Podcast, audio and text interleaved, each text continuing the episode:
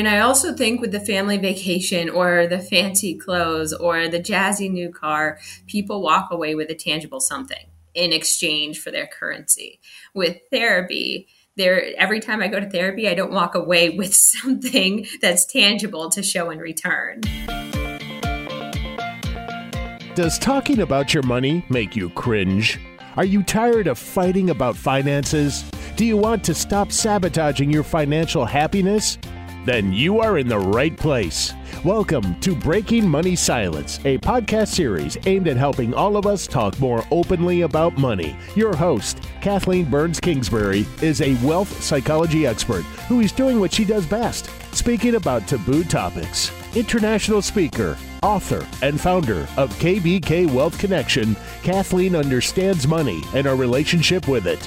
Over the past decade, she has empowered thousands of people to break money silence at home and at work. Now, here is Kathleen. This episode is sponsored by Life Transitions by Dr. Amy helping financial advisors and their clients have deeper, more meaningful conversations so that life changes are better connected to financial plans. To find out more, visit dramy.life. I am Kathleen Burns Kingsbury, and I'm here today with Amanda Copeland, and she's of Copeland Consulting. I'm going to take a minute and look at her bio, tell you all the great things that she's done. She's a mental health entrepreneur and thought leader who creates innovative solutions to fill gaps in mental health care system. Uh, this is very impressive. In 2014, she created and developed an idea for mental health urgent care clinic and sold it in 2016 to create her current business Copeland Consulting.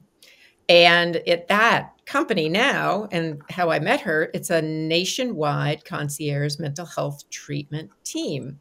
I know that Amanda is very passionate about helping people achieve mental wellness. And we had a great conversation, ooh, maybe six to nine months ago, about money and therapy. So I thought I would bring her on for the Awkward Conversation series and the awkward conversation that sometimes we have to have with our partners or our parents or our loved ones of, ooh, I need to pay some money for some mental health treatment. So, welcome, Amanda, to the podcast.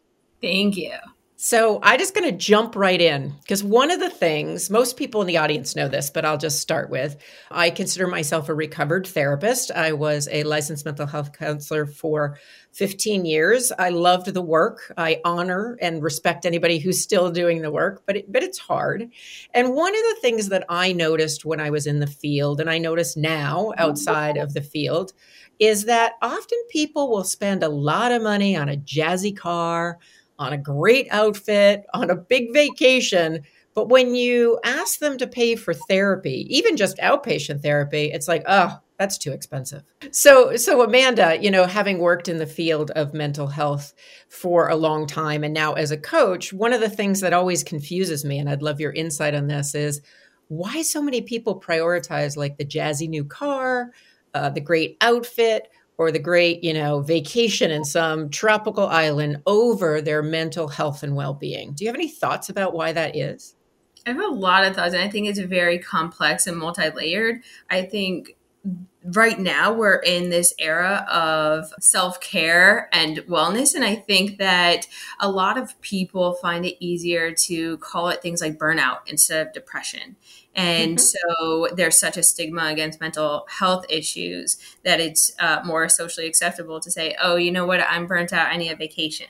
Or you know what, I need to go to the spa and get massages, and that that will help with my anxiety or my depression or a variety of different things. And with the stigma, um, a lot of people can see mental health issues as basically um, a moral a moral issue. So, for mm-hmm. instance, you're choosing to use drugs so no one forced you to use drugs, and that's not, um, you know, I don't use drugs. Why can't you not use drugs? This is a choice you're making. Or um, with eating disorders, the idea that you can eat if you wanted to, but you're choosing not to, and you're making it harder on the rest of us. And so the idea that your issues are burdening other people and the idea that it's by choice makes people feel like, well, I would want to, I'd rather pay for things that I want and that I earned and worked for versus enable you in continuing this or, or like I had one mom say, pamper your feelings.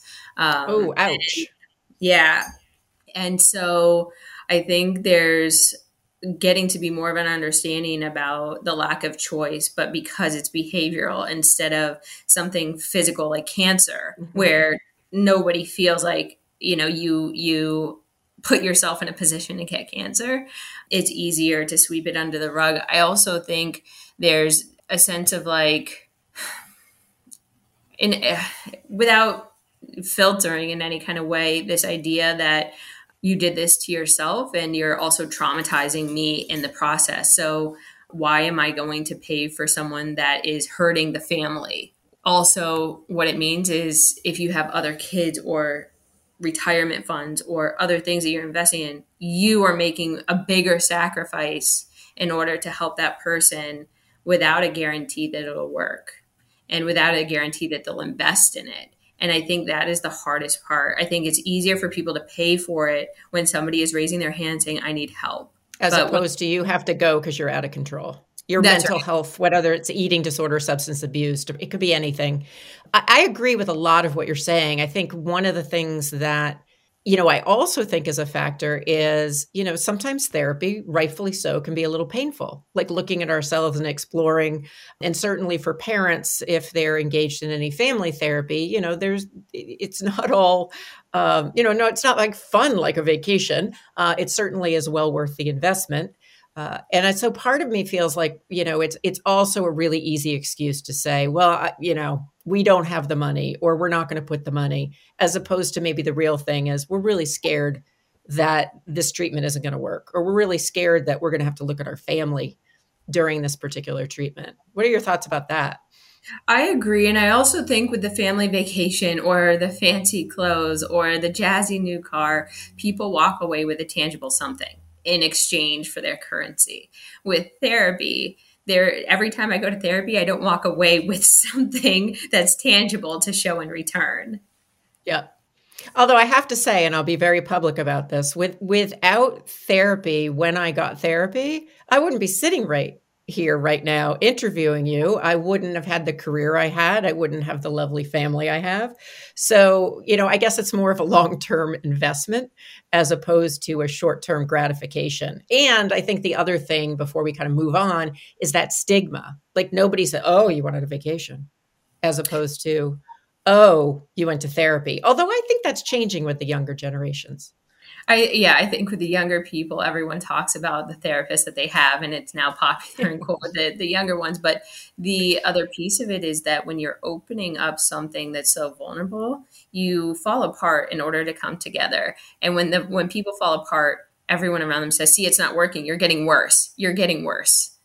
And so then they cut it before it has a chance to really bring something uh, beautiful to fruition. Yeah. Yeah. No, that's true. And I think the flip side of it that I also, you know, see even more clearly now that I'm not in the field is that there's a lot of resistance for therapists to talk about money. There's even mm-hmm. a statistic out there that therapists, when you look at their money personalities, and this is a little bit of an older statistic, but it, it's like 70% of them are money avoidant. So you not only have a client that maybe is you know struggling to talk about the cost of care you have you may have a therapist who has trouble talking about the cost of care. Yeah.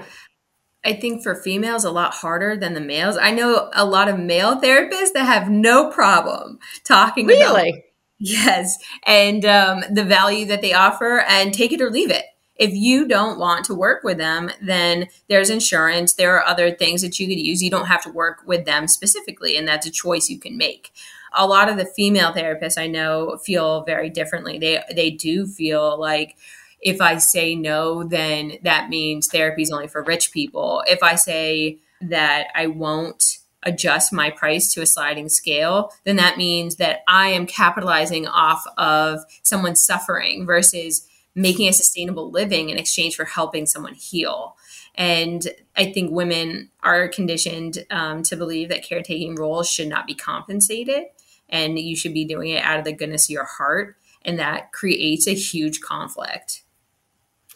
Yes, that's the, my short answer for wow. That's a whole show unto itself. But do you have any sense, other than women are socialized? Like I think of all the mothers that don't get paid, and people don't act like that's like I didn't sign up for that job, so I know what a huge job that is, Amanda. Uh, do you have a sense of why there's such a gender split beyond that? Is it is it training? Is it do you think the male therapists talk with each other? I don't know. What do you think it's about? I think that males have almost a better mentorship program amongst themselves where yeah. they talk to each other about things like money and pricing and the value of themselves should be reflected in the price that they charge and um, it's okay for people to take it or leave it mm-hmm. and it doesn't mean anything about them it means something about the value somebody else sees in that service or whatever that is versus the guilt that women feel and the lack of mentorship amongst women where other I've had therapists tell me that they had women actually criticize them for charging more than a hundred dollars which wow. I yeah I mean that to me was like ouch but it was formative for those women in terms of like they they have a block where it's like they can't get themselves to charge above a hundred dollars because of what it'll mean in terms of their character and that's really really sad to me and i think for me being able to charge more allows me to one invest in the people i serve and two provide scholarships for people that genuinely need it. Not the people that are between i have to sell my second home or third home and or do therapy yeah. um, but the people that are like i'm now choosing between rent or eating and therapy. And yes. yeah. Yeah. So that i i think is really critical to understand and to evaluate for yourself. I don't think that you can really move forward in helping people with that unless you look at your own money issues and the blocks that you have. I think that's really important. And in fact, when I started in money psychology, one of the groups that I really wanted to work with more was therapists. And so, for my own self preservation, and I think it made sense to go off and leave that field and kind of come back to it a little bit more now, was, you know, I realized pretty quickly that people were so blocked and so committed to under earning. And this isn't everybody, but that was the culture that I thought if I want to get out from underneath under earning, I've got to go into another field. And so, you know, made it work for myself and certainly do some work with therapists now around coaching, negotiation, that kind of thing. But it is so interesting um, the different mindsets. So you have the clients who maybe are ambivalent about talking about the money. You have the therapists that are maybe ambivalent about talking about money. So here's the million dollar question how do people listening in start to talk with their family members, their loved ones, or maybe with their therapist directly about the cost of treatment? I think when I talk to families about it, the easiest question for me to ask is if this was cancer, how far would you go? And that puts it in a different framework for them versus mm-hmm. all of the underlying feelings, conditioned responses, stigmas, values that they have related to mental health issues because people don't, like I said before, typically think that cancer is your fault or that cancer is in your control to cure. And, and so, we all know that addictions and eating disorders and is not in in the client's control. Believe me, and I know you know this, but for the people who are listening in, you know, really talented, wonderful people are really struggling and it's not their choice. It's like, you know, they won a bad lottery. Yeah, I, there's so much that goes into it between genetic loading, environmental circumstances, trauma, and we can we as therapists know that is not your fault but but the general public isn't always there yet. And what i say to people when they criticize people who don't know is all people know is what they've been taught. They rely on somebody to have a different conversation teach them something different. So for those that believe it is a choice being open to the idea that it's not is really critical to being willing to support somebody with a mental health issue in the same way you'd support someone with cancer. And what I don't know if you can share, but like what's a typical response that a family member or that a client will say about investing in cancer treatment versus mental health? When you raise that issue, like what are some of the responses that you get? So I've had some dads yell at me and say stuff like, You're asking me to choose between the life I've always built and helping someone who doesn't want help. And if he or she had cancer, then I'd assume that they'd want the help. You know, that's one response. Other families sit and say, Okay, I'm willing to sell our second home. And yes, we worked for it. Yes, we saved our whole lives. And that was something we were going to pass down in our family and mm-hmm. have. But also, what's the point if we don't have a family anymore because this is destroying us? I think yeah. that the response is also contingent upon where they are in their journey with mental illness. So if somebody is not that bad, then it, it changes people's idea of what's needed. Yeah, yeah. So I'm going to take a quick break. There's a lot to follow up on that, but right now we are with Amanda Copeland of Copeland Consulting, and we're talking about sometimes the awkward conversation of saying, Hey, mom or dad, or Hey, hubby or partner, I need some money for mental health treatment. So we'll be back in just a second. Hi, this is Kathleen Burns Kingsbury, and I just wanted to tell you about a new exciting program. It's for business owners. Because many business owners, we spend so much time delivering our products and services, but we fail to set up a system to actually make sure we get paid every month. You deserve to get paid every month. If you broke money silence and you ask for your fee, then it's time to figure out how to put financial policies and procedures in place in your business so you can continue to earn what you are worth. So I have developed a course called It's Time to Get Paid. It takes you through how to contract, how to set up a payment policy, and ultimately how to collect accounts that are past due. So I think you should check it out. It's only $27. It's a great investment for your firm. And if you are new to business or struggling in getting paid what you are worth, then it is time to check out It's Time to Get Paid. Go to courses.breakingmoneysilence.com and check out the details.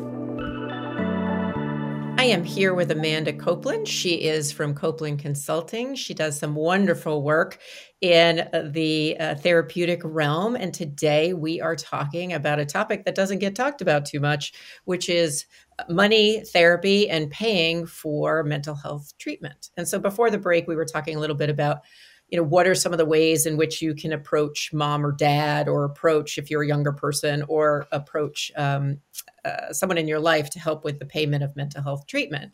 And so th- it raises an interesting question. And I don't, I know you and I could go really deep into the therapeutic issues around money. So we need to stay at a level that I think is not as deep as we probably would want to go.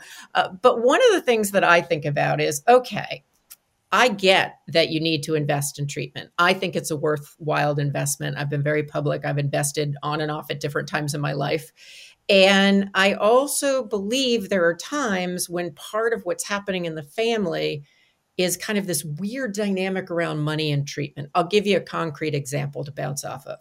So, this is a long time ago, but I can remember working with one young woman. I'm thinking she was in her early 20s. She did have a, a job and her and she was very sick with anorexia. And so she needed to be hospitalized. I think it was her second hospitalization. And I can remember working with her and getting her to a place of, yes, I need this treatment. And then talking to the parents, because she was one of these cases where she was sick enough, but the insurance didn't see her as sick enough. So it was this weird spot in terms of coverage. And her parents like didn't want to pay, didn't want to pay. But then the next week she came in with a whole set of veneers on her teeth. And I remember thinking, what are the priorities? You know, your daughter eating disorders, you can die, versus having her look a certain way. Now, there is a lot there, but in general, do you find that that it's you know the money is a great way to to talk about the family and to talk about some of the issues not just with eating disorders. And i guess my second question would be like sometimes parents do the opposite and they pay for therapy and the the the identified patient doesn't have any skin in the game. So you can take it whatever direction you want to go because i know it's a big question. It is a big question. I've been in a similar position where I've had clients convince their parents all they need were breast implants and then they could live with their body. You know, if yeah. I just had veneers, I could look at myself every day and I'd be okay if you'll yeah. just pay for that. And I think desperate parents and desperate people do desperate things. And it's really hard because I think sometimes they just want to believe that that's true. Then this nightmare could be over for all of us because it's not just one person that's impacted, it's a family. It's a family problem, a family solution. And ultimately, if you're taking it from a money stance, the veneers or the breast implants are going to be cheaper than long-term therapy and multiple treatment stays that it typically takes. Yes, for, which is crazy, but true. Yes. And I think also because eating disorders tend to be a body problem, a lot of people want to believe it's a body solution. And mm-hmm. so if I can just fix the outside, I'll be okay. So, yeah, I mean, it's complicated. I think as far as like paying for their children or friends or partner, I've paid for friends to do therapy before who genuinely couldn't afford it. And I see it as a worthwhile investment, obviously, because I'm a therapist. But I think that being able to set boundaries around it, around where you're willing to invest your money. I think a mm-hmm. lot of mm-hmm. kids see it as control. Oh, if I don't if I don't do this therapy that's that my parent is paying for, then um, they're going to cut me off, and so they're controlling me. They're controlling me. I don't have another choice, and it feels like they don't have another choice because they don't have another source of income. But what you pay for, you tend to value more, and I think what you want, you tend to value more.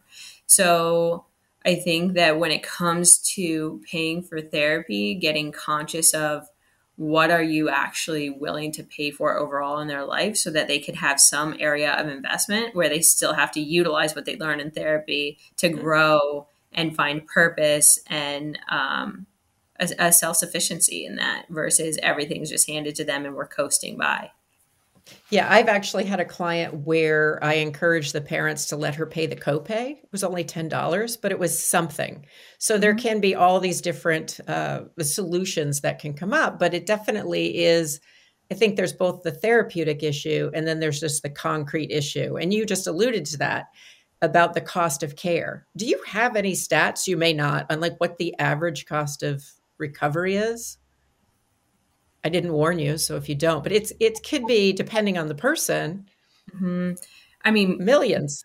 Yeah, it can, it can be. We have had people be in treatment centers, 14 different treatment centers, multiple detoxes, multiple hospitalizations, different levels with eating disorders from the acute medical eating disorder hospitals, mm-hmm. then over to residential, then PHP, IOP, back up, then back down. Like it's not a linear process. And that's really hard for people to swallow and think, when will it end versus the cancer treatment that's pretty linear of okay, like you know, for most people, this is going to be it. There are a few outliers, but the doctors can give you a trajectory and timeline related to that that's pretty consistent yeah. for most people. And that's just not the case with therapy, which is hard. And so the investment could feel like never ending. And even if you're doing outpatient, you know, you're still looking at $200 a week mm-hmm. on an outpatient basis.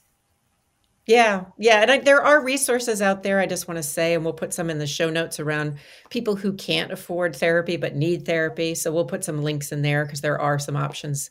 Um, but as you know, there's so much to talk about this topic of money and mental health. I think I want to get a little bit more concrete as we kind of wind down.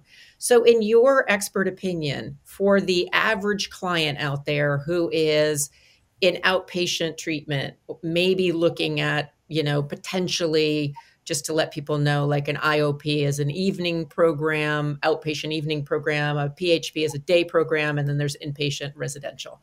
And so when somebody's looking at a higher level of care or looking at, okay, I need to be in therapy for a certain period of time, do you have any concrete recommendations on how they can first start to think about the money piece?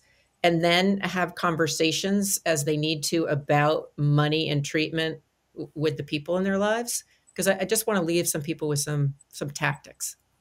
So tips for how people could talk about the money? Yeah. Yeah. I think the biggest thing is looking at what you value in your life, looking at what you're willing to sacrifice, and being honest about what you have. I think a lot of people can go into really bad debt over it. And also, a lot of people aren't willing to sacrifice what they've earned for it, even if it doesn't put them in a really bad position. But being able to have an honest look, not just in yourself, but with your partner, with your kids, whoever that is, about what it is you actually have to invest, and then being able to combine it with other resources like you know the insurance that you're paying for or anything like that. That is it doesn't have to just be a cash investment. There are other ways to piece things together, and there are um, scholarships out there and, and different ways to actually complete the process without having to lose your shirt over it. Mm-hmm. I think that's good advice. It's kind of looking at what do we have, what what can we, what are we willing, and then for the person who is involved in all of these decisions, and it all depends on the age of the particular individual. It's really about what do we value and mm-hmm. really thinking about I'm all I'm all for spending your money in alignment with your values. And I think the other piece that people don't know is the idea that you can have a combination like you just mentioned of different types of treatment payment and payment plans. Um, and I guess I have the same bias I'm guessing you do, Amanda. I, I, I think therapy and treatment is priceless. So I would certainly want someone to in, invest in themselves because I've seen in so many instances that once you get through that, you know, the investment and the hard work, people just come alive and and that is truly truly priceless. Yeah, I mean if you don't have your mental health, you don't have anything. That determines yeah. the quality of your life.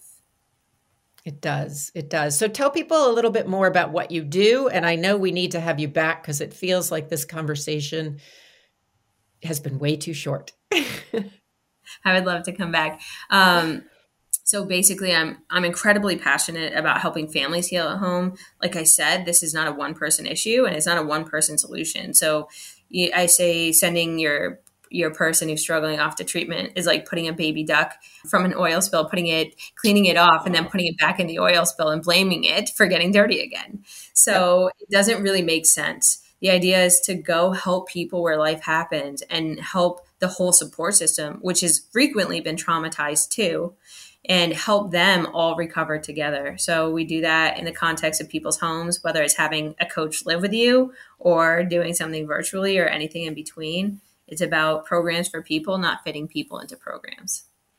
I just love what you're up to. It's really cool. So tell people uh, where they can contact you if they want more information, uh, not only about your treatment options, but I also know you're doing more speaking and training, so they can reach out about that as well. Yeah, so I'm pretty accessible online. Um, I still answer my own admissions line, which is something I love, and so they could they could find me on my website at copelandconsulting.com. They could email me at amanda at copelandconsulting.com or they can call me at 210 502 7222. It is funny that the phone numbers are a little bit harder than they used to be. yes. I'm just using a button now. Excellent. Well, thank you so much for your time and thanks for breaking money silence with me about mental health. Thank you so much for having me.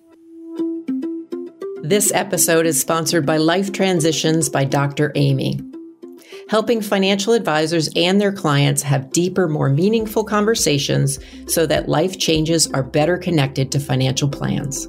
To find out more, visit dramy.life. Thank you for listening to Breaking Money Silence, hosted by Kathleen Burns Kingsbury, a wealth psychology expert, author, and founder of KBK Wealth Connection.